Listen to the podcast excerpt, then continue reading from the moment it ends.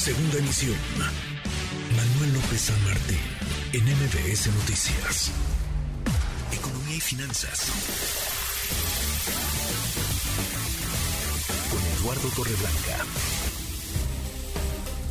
Mi querido Lalo, qué gusto, qué gusto saludarte, ¿cómo te va? Igualmente, me da mucho gusto poder saludarte, Manuel, poder saludar al público que nos escucha y atiende. Muchas gracias, buenas tardes. Muy buenas tardes, Lalo. El indicador de empleo, ¿cómo importa? Eh? Es muy relevante, no solamente porque, vaya, dignifica el empleo, sino porque permite proyectar cómo se mueve la economía, si es que se mueve y si se fortalece, si crece o no, Lalo.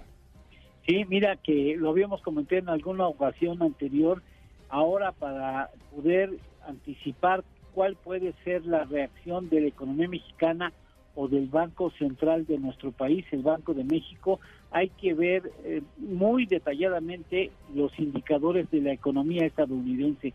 Y este es el caso de hoy. Se dio a conocer en Estados Unidos la creación de empleos al mes de febrero con un dato muy robusto de 311 mil puestos de trabajo abiertos en el mes de febrero, con lo que en diciembre, enero y febrero, diciembre del año anterior y enero y febrero de este año han creado en la economía estadounidense los empresarios un millón ocho mil trabajos nuevos y ese dato sigue manifestando el vigor de la economía estadounidense. Mira, ya un, para que tengamos un parámetro, ya un dato de 200 mil, 200 mil 20 empleos ya era un dato relevante. Ahora imagínate uno de 311 mil o los 517 mil empleos que se abrieron en enero.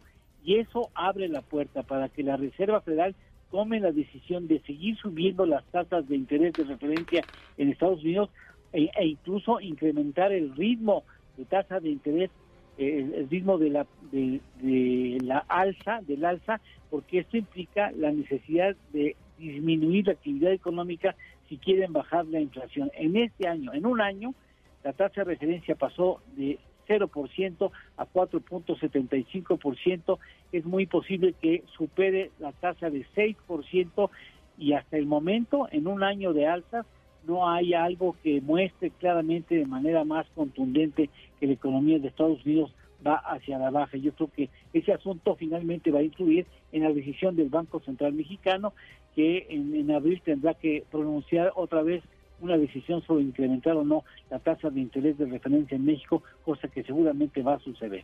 Sin duda, sin duda, importantísimo entonces, importantísimo seguir ese indicador.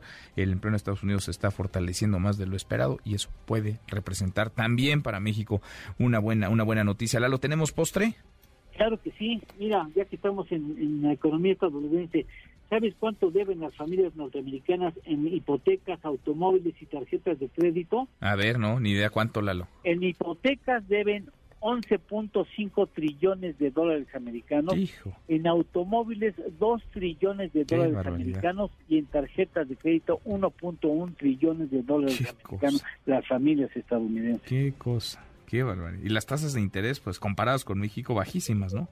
Sí, pues bueno, en, el hipotecario ciertamente, aunque en tarjetas de crédito, a pesar de que están más baratos también, pues hay que este, sudar cuando las tasas de interés de referencia aumentan porque las que van a seguir aumentando son las tasas de interés de las tarjetas de crédito. Interesantísimo. Abrazo grande, gracias Lalo. Gracias, pasen un excelente fin de semana, Manuel. Buen viernes, muy buen fin de semana también para ti. Es Eduardo, Eduardo Torreblanca.